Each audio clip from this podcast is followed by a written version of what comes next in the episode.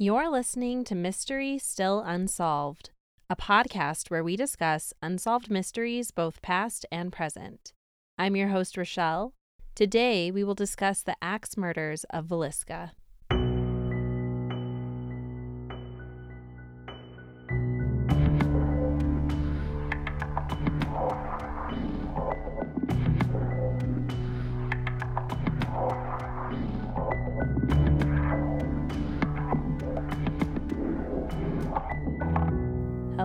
Hello, and welcome back to Mystery Still Unsolved. Um, did you know that whenever I begin to write this loose script of my episodes, I always attempt to start it in another way? Like, I'm like, well, I got to mix it up. Let's start it with, like, what's up, or another day, another week, another mystery. But every time I do, I just end up deleting it because it just doesn't feel right. There is something about my intro, hello, hello, that I just can't let go. I've been starting my podcast episodes that way for so long that anything else just seems, I don't know, it just feels weird, feels almost criminal. I don't know. Don't mind me, guys. I'm just the queen of overthinking. You guys probably don't even care and are just like, whatever. We don't care about the intro. Let's just get down to the meat of the episode. But I don't know. I guess that's just what happens when you are creating something.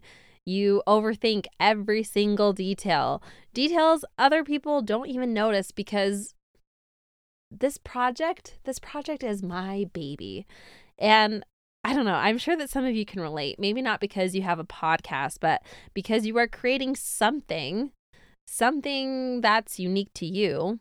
And I got to tell you, being honest, it is terrifying putting something out into the world because you're basically accepting the fact that people are going to see it, they're going to listen to it, they're going to judge it, they're going to nitpick it ugh, they're gonna wonder why you didn't do it some other way, like the way that they would have done it. But I don't know. It's easier said than done, but you definitely just got to push those feelings to the side because it doesn't really matter how other people would do it. Because guess what? They didn't do it. they didn't put in the sweat, tears, and blood. So I don't know. I'm just telling them to stuff it, and you should too. No one knows me better than myself. No one knows you better than yourself. And no one knows our vision better than us. So I don't know. Just keep moving forward and try to block everything else out. I, I know that I said earlier it's much easier said than done, but you just got to try it. Um, I don't really know why I'm giving you this little TED talk today. Definitely going rogue. This is not in my script. Um, but I don't know. It just felt right. Perhaps I was inspired because somebody out there in the universe really needed to hear that. So, if that someone was you, you got this and just tell them to stuff it. Anyways, um, today our case takes us back to Iowa. And if you're wondering what I'm talking about, may I refer you back to the episode that began our 2022 year, the New Year's Eve murder of C.H. Wessel. I put that one out on think it was like January 6th, January 8th, I believe. So if you haven't heard it, I would definitely recommend going back to listening uh, to listen to it at some point. Um, it was by far one of my favorite episodes to write because there were just so many crazy details. And I don't know, I've always thought that Iowa was boring, but this case and the case of C.H. Wessel they're pretty wild. So Iowa might not be such a sleepy t- uh, place after all. Um, before we get into today's case, I do need to get through a bit of housekeeping.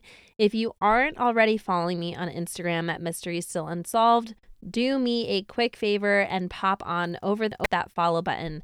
Then you will be notified whenever I create a post that shares pictures, uh, videos, behind the scenes of the cases that we cover. Every once in a full moon, I will chat with you guys in the stories. Sometimes I do live, sometimes, but I actually hate doing lives. It's very intimidating to me to talk to you guys in real time. I don't know. Classic Virgo, classic introvert over here. If you're so not into social media platforms, um, one, I don't blame you one bit because it can get really annoying and mundane. And two, no problem. I have a website. It's www.mysterystillunsolved.com. There you can binge my now 89 episodes. Yes, 89. I can't believe it. Next week, we're going to be hitting 90, and I could not be more excited. Uh, go over there and binge every unique, content packed episode, sure to make that true crime loving, sleuthing heart of yours swoon. Uh, lastly, whether you are new or a Mystery Still Unsolved veteran, if you like what you hear today and you think that other people should partake in the joy that is Mystery Still Unsolved, do me a solid and go over to the Apple Podcasts and leave me a five star review. Tell people what you love about it.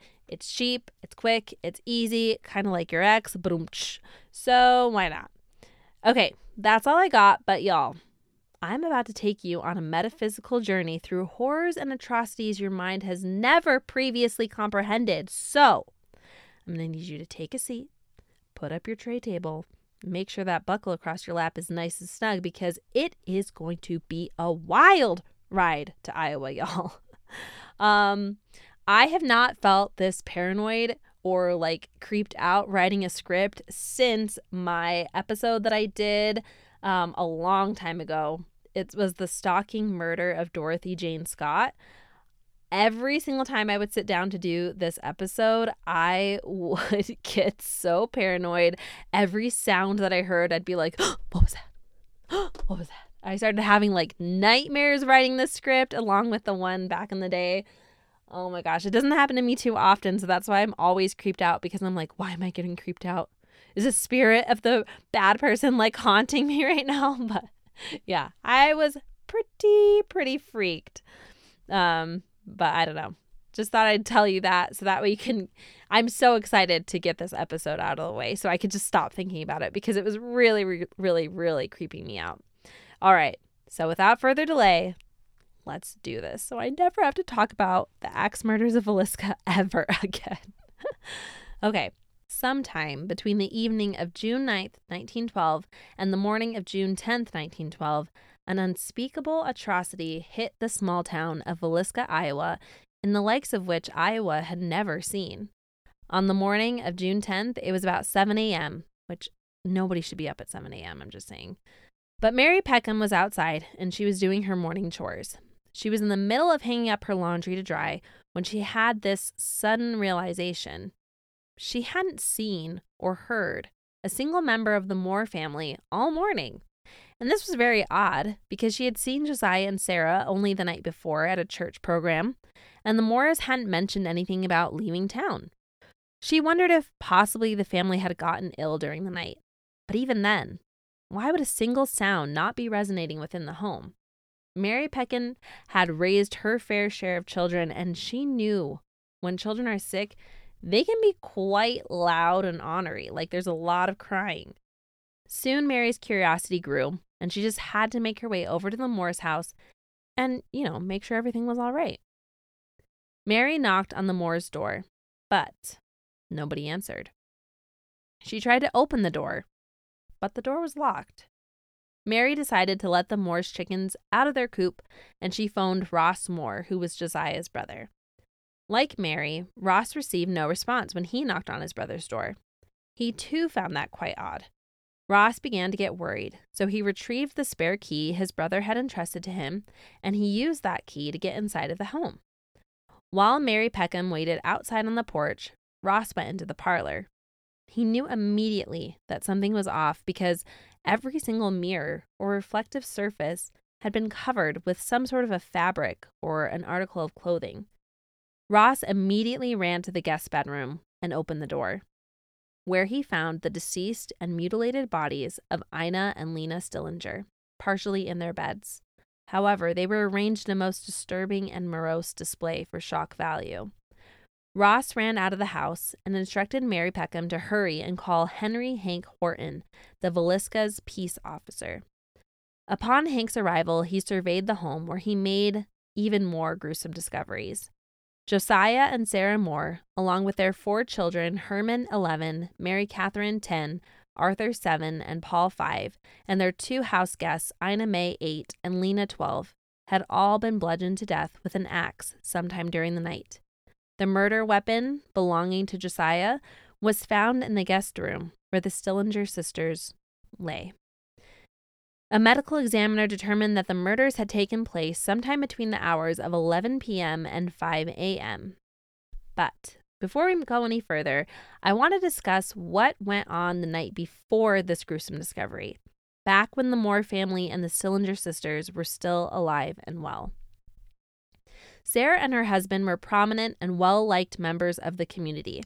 Sarah had organized a church program that almost anyone who was anyone in Villisca had attended. After the program at about 9:30 p.m., the two Stillinger sisters got separated from their parents. They were too afraid to walk home alone in the dark, so Sarah Moore told the girls that they were more than welcome to come to their home and spend the night and then walk home in the morning. While at the church, Sarah attempted to call the girls' parents. Their sister answered the phone and told Sarah that her parents had not yet returned to the home, but that she would deliver the message to her mother as soon as they came back. So, with all of their ducks in a row, the Moore family walked to their home that wasn't too far from the church, arriving there sometime between 9:45 and 10 p.m. And I don't know, the whole Stillinger sisters situation is devastating to me because I think it's safe to say that if the two girls had been brave enough to brave the dark journey back to their own home that night, it's certainly quite possible that they would not have been murdered that night. I also want to share with you the fact that when the peacemaker, Hank Horton, made this gruesome discovery, he quickly realized this was a little bit above his pay grade, so he made his way back into town to alert the sheriff. While on his way back to the house, he stopped by a local supermarket and made the grave mistake of telling someone about the murders. This began a series of events that would do nothing but harm this investigation. One person told another, who told five, who told two, who told three, who told the local telephone operator who took it upon themselves wow, what a hero to inform the whole town of the murders of the Moore, the Moores, and it wasn't long before everyone was going to the Moore home with the hopes of gawking at their mutilated bodies. This kind of reminds me of the episode I covered. Um, it was the torn love letters. I think it was either like I think it was not this February, maybe the February before, but maybe it was this February. I don't know. But there was this couple, they were found murdered, they were underneath a tree stump, and so everyone and their dog came out to look at their bodies, and then some brilliant person had the idea that they should smash the tree stump into a gazillion pieces. So, you know, everyone could take a piece of the tree home with them as a sort of gory, disturbing, morose souvenir. I watched a documentary regarding the axe murders of Villisca, and there was a part in it where the narrator said something along the lines of, Hundreds of people traipsed through the home. This might have tainted the investigation from the beginning. To which I audibly shouted at my television, Uh, you think? Duh, you stupid idiot. I certainly think having hundreds of people contaminate a crime scene would certainly harm the investigation. Man, people are so dense. Like, I know that we didn't know about DNA and stuff back in 1912, but like, just have some common sense and be like, hey, some people were murdered here. Maybe I shouldn't be here. um, after police got the people the heck out of the house, which I'm sure was a chore in and of itself, they searched the home. In the attic, they found two spent cigarettes, which they felt suggested that the killer or killers patiently waited inside of the attic until the Moore family and the Stillinger sisters had fallen asleep. Sidebar. It could also just mean that some dudes were touring the house, stopped upstairs for a smoke, but I guess we'll never know because some idiots decided to walk through the house like it was some sort of murder victim museum. Ugh, so annoying. The killers began their murderous spree in the master bedroom, where Josiah and Sarah Moore lay sleeping. Josiah received the most blows of any of the victims. The ME report claims that his face had been cut to such an extent that his eyes were not only damaged, but like completely missing. They have no idea where they are. When I read that detail, I thought perhaps Josiah was the intended victim and that everyone else were simply casualties. However, then I read that all of the victims were bludgeoned to death with the butt of the axe except for one, Sarah Moore, the mother, who was the only victim who was not only bludgeoned with the butt of the axe, but also cut and sliced with the blade of the axe. And this made me pivot a little bit. Um, I feel like maybe this suggests that Sarah was the intended victim, and perhaps Josiah was simply given more blows because he would have been the killer or killer's biggest threat, as he was the only adult male presence in the house who would provide them with any real, you know, threat or issues during the attack. Herman, Mary Catherine, Arthur, and Paul were killed next. They were all killed in the same manner as their father. Afterwards, after the murderer killed all the children upstairs, he returned to the master bedroom to inflict even more blows to the Moore parents. Then the killer or killers made their way downstairs to the guest bedroom, where they killed Ina and Lena. What was interesting about the scene in the guest bedroom is that the killer positioned the girls in an odd fashion. Also, there was a four pound slab of bacon carefully wrapped in a dish towel, and this bacon had been taken out of the Moore's own icebox and laid, like, displayed meticulously next to the axe in the room. Investigators at the scene believe that all of the victims, except for little 12 year old Lena Stillinger, had been asleep when murdered. They thought this because um, apparently she was the only one who was found like in a different position in her bed and she also had some defensive wounds on her arms. Lena's nightgown had been pushed up to her waist and she was wearing no undergarments, suggesting that perhaps the killer may have assaulted her or attempted to sexually assault her before fleeing the scene. This terrible and unspeakable crime rocked this tiny town. People in this town had never encountered such a heinous and ugly crime against children, against a family as sweet as the Moore family. No one could wrap their heads around who could possibly have the motive to do such a thing to such a kind family. The Moore family didn't appear to have any enemies. I mean, sure, there were people who didn't like them. Nobody is liked by everyone, but nobody didn't like them enough to do this. Over time, many possible suspects emerged. We'll go over some of the most probable now. Well, most of them, because I'm going to get into my theory. So, seriously, if you haven't buckled in, you're going to need to buckle in when you hear my theory because no one has ever talked about it. But I think it has some, I think it has some momentum under it. Okay, so one of the first men suspected was a man by the name of Reverend George Kelly. Kelly was an English born traveling minister who happened to be in town on the night of the murders. Reverend Kelly was described by many as a peculiar and possibly having like some sort of mental issue. As a child, he had suffered a mental breakdown at one point, and as a and as an adult, he had been accused multiple times of peeping into the bedrooms of several young women and asking young girls to pose nude for him, you know, for the sake of art. You know, when your like friendly pastor or minister asks you to pose nude for the sake of art, you know when that happens? Not. Creepy. All right, so on June 8th, 1912, he came to Villisca to teach at the Children's Day services. Oh, that's just great. Whose brilliant idea was that? A guy with a history like that should definitely be working with young children. Come on. The Moore family had actually dropped off their own children the day before their murders because, as I said, Sarah was kind of busy running around doing errands for her church program that evening. Okay, so not only was Reverend Kelly a suspect of great interest because he was a little nutty, and based on how the Stillinger girls' bodies were posed and his history of asking young girls to pose nude for him, people didn't think it would be so far fetched to think Reverend Kelly capable of doing something like this. Those things, along with the fact that he skipped town on a 5 a.m. train on June 10th, hours before the bodies were discovered, and the fact that he apparently mentioned the murders to people on that 5 a.m. train at a time when the bodies hadn't even been discovered set off the police's alarm bells. At one point during the police's questioning, during their interrogation, Reverend Kelly actually did confess the murders. However, he immediately recanted this confession. But it didn't matter. The Villisca Police Department took him to trial, where the jury took one look at his bloodied and bruised face, and they found Reverend Kelly not guilty. His confession was written off as a result of being beaten up so harshly while being interrogated. Many people felt that yes, Reverend, Reverend Kelly was weird. He was a weirdo, but they also felt that he was being used as a scapegoat. Another suspect was a business owner by the name of Frank Fernando Jones. He was a longtime resident of Villisca, and he was actually an Iowa state senator, too.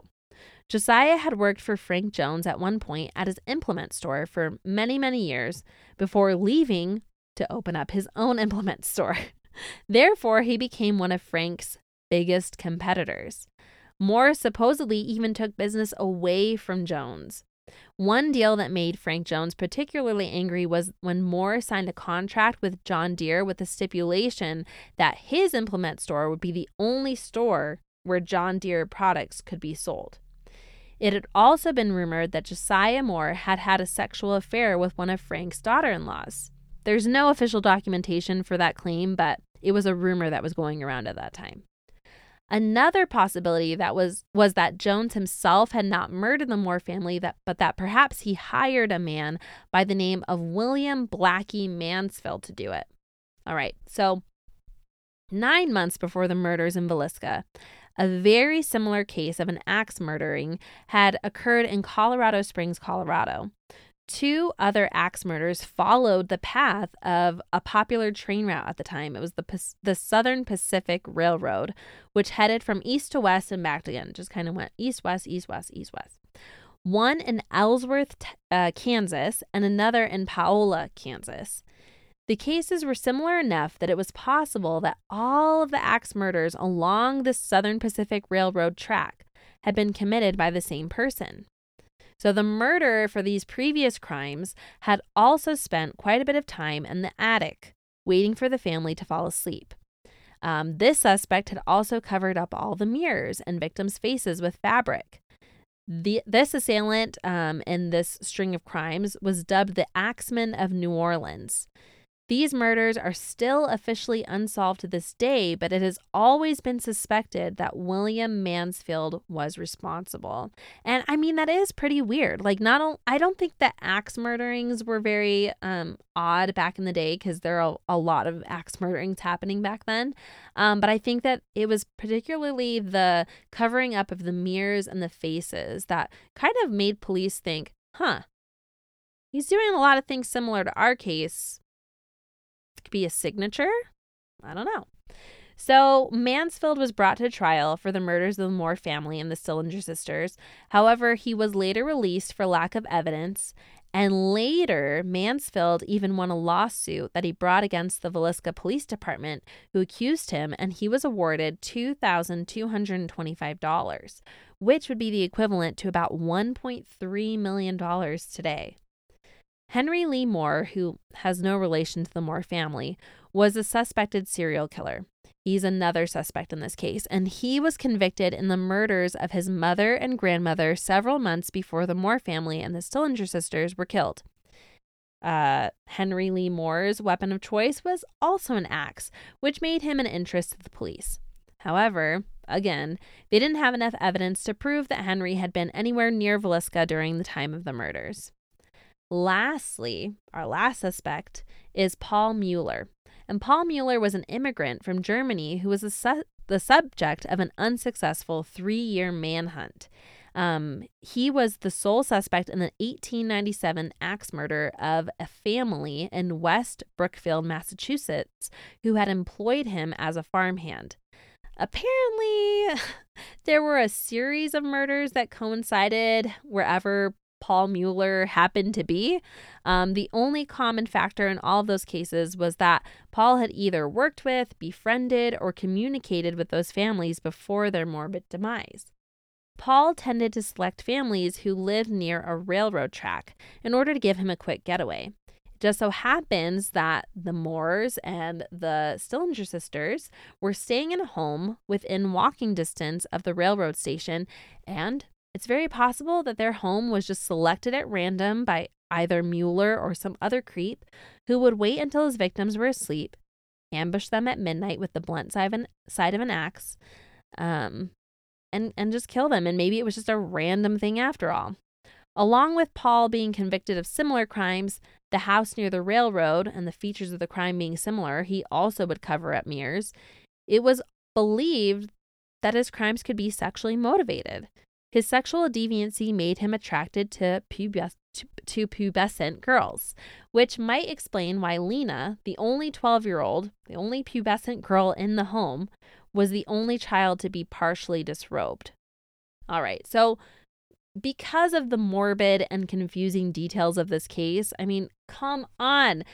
Mirrors being covered, bacon left displayed delicately and intentionally at the crime scene, that's pretty freaking unusual.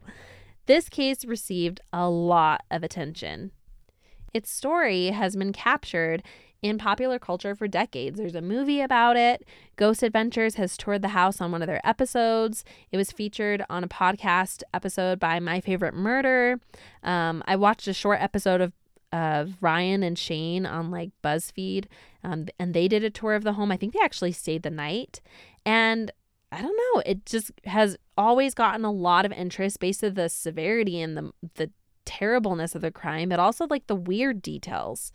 Um, a lot of people suspect that the family was drugged, and that's why nobody woke up while they were being murdered. Because I would like to think that if I was in bed sleeping next to my husband and he was being beaten to death with an axe, I would like to think that I would wake up. I think that I'm pretty sure I'd wake up. So it doesn't make any sense why, like, nobody except for Lena woke up during this attack. All right, so this massacre home was acquired by a private buyer who decided to make the home a little museum for paranormal ghost hunters and the public to take part in. The home itself has acquired the reputation of being haunted. People claim that they have seen apparitions or heard the voices of children or felt like this dark, menacing spirit while touring the property. One security guard hired by the museum said that one night he was watching the property like he did every night, and he went upstairs to, you know, just kind of do a look about. But before he did, he made sure that he locked the kitchen door. He specifically remembers locking the kitchen door. While upstairs checking out the children's bedroom, he heard someone open the kitchen door and walk into the house. Assuming it was a trespasser, he decided he would play a little prank on them. He hid in the children's closet and waited. He waited and waited and waited until finally the footsteps came up the stairs and into the children's bedroom. He burst the door open and yelled. But, wouldn't you know, there wasn't anything or anyone in the room with him. The only thing he sensed was a dark energy, a dark presence that sucked the air right out of him. One of the craziest things that has happened in the home post 1912 is that in November 7th, 2014, while a paranormal investigator and his crew were staying overnight, the main guy, like the main guy of the show, was eerily stabbed in the chest by an unseen entity. That's freaking wild. Many people wonder also, like, why were the mirrors and the victims' faces covered? Well, I think it goes without saying that the victims' faces were most likely covered because whoever did this felt some sort of remorse after doing it. This is pretty well known within the true crime community.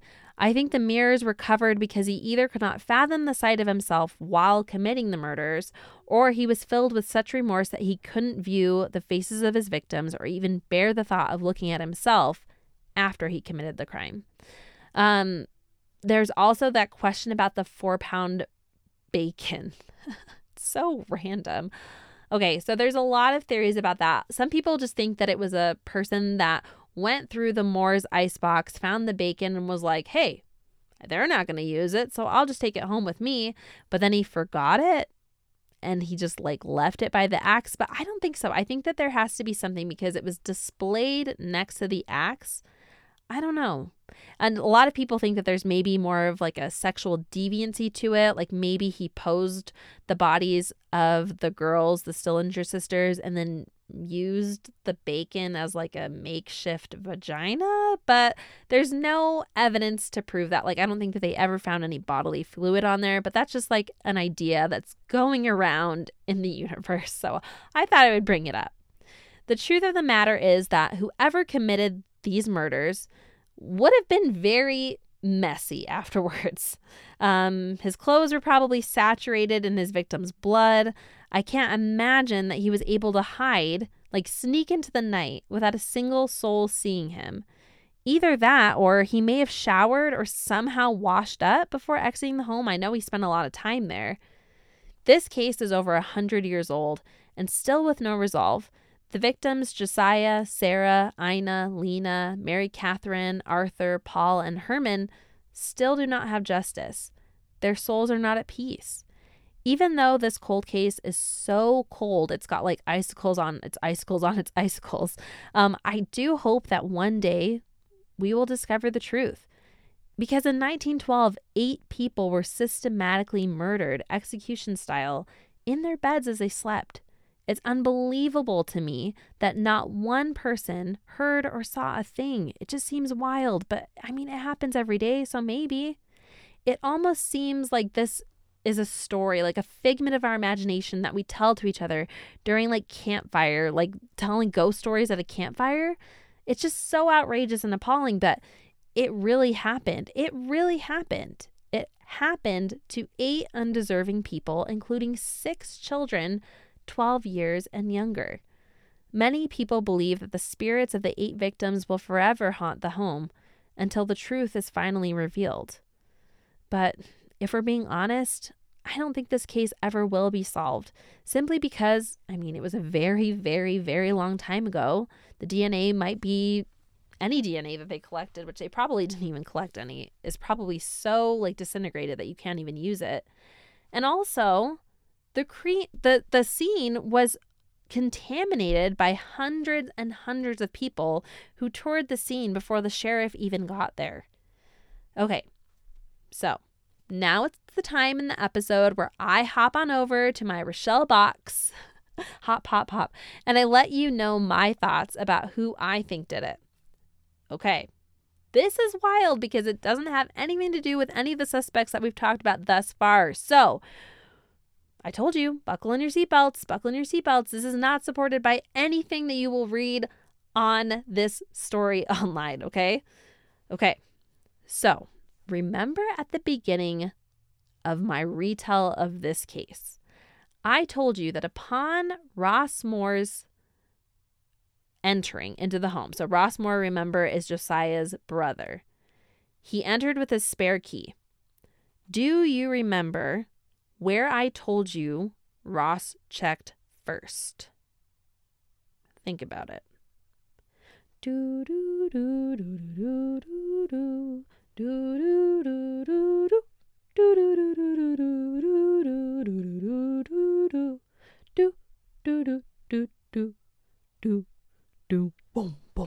Okay, if you said, Is it the guest room? Uh, you'd be right. now, why would Ross immediately go into the guest bedroom unless he somehow knew that there were people staying there that night? I also think there is some validity in the idea that the person who often discovers the bodies is a person of great particular interest. Now, I have no proof of this, but I do find it really very interesting that Ross would enter the home of his brother Josiah and I assume that Ross was familiar with the layout of his brother's home. So, why would he go in and not immediately go upstairs where he knows that the family sleeps? He knows his brother's bedroom is upstairs. He knows that the kids' bedrooms are upstairs. Why did he check the guest bedroom first? I find this very curious. And it's something that no one ever talks about. So I think it's worth taking a little looky loo at. Ross also had a spare key, which means he had access to his brother's home whenever he wanted it. It's not a crazy, far out idea that he could have entered the home while his brother and his family were out, waited for them to go to sleep, gotten out at midnight, killed his brother and his brother's wife for whatever reason, and their children and their unexpected gifts, and then just simply let himself out and locked up using his own spare key. Now, my theory is not without holes. I understand that. The one major thing that I'm lacking in my theory is motive because try as I might, I was not able to find out anything about Ross and Josiah's relationship. I can only assume that Josiah trusted Ross because I mean, he did give him his spare key. I don't give my spare key out to people I don't like. And I also don't know if there was any jealousy on the side of Ross towards his brother. I mean, was he jealous of his brother's success in the implement store? Was he jealous of his brother's relationship to Sarah? Maybe he had a crush on Sarah. Maybe it was reciprocated, maybe not. Maybe he was jealous of his brother's family. I don't know. Like I literally don't know anything about about Ross. I was not able to see if he was married, had children, if he was a su- successful person. I have no idea. I don't know. But I would be curious to know what you make of all of this. Do you think it was one of the suspects that I mentioned before? Do you think it was Reverend Kelly? Do you think it was Paul Mueller? Do you think it was that Mansfield murderer guy who's suspected of murdering people? Do you think it was Ross? I don't know. Let me know. So make sure you visit me on Instagram at Mystery Still Unsolved and let me know your thoughts, your theories, and your opinions. Also, don't forget to go to my website. It's www.mysterystillunsolved.com and leave me a review on Apple Podcasts if you think that this podcast episode was bomb and you think that more people should hear it.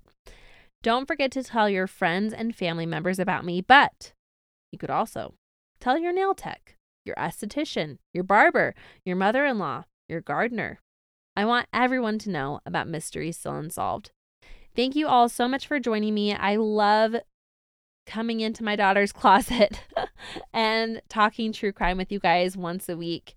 Um, and also, don't forget that the best way to support this podcast would be to join me next week when together we'll discover did someone ever place a useful tip? Has justice prevailed? Or is the mystery still unsolved?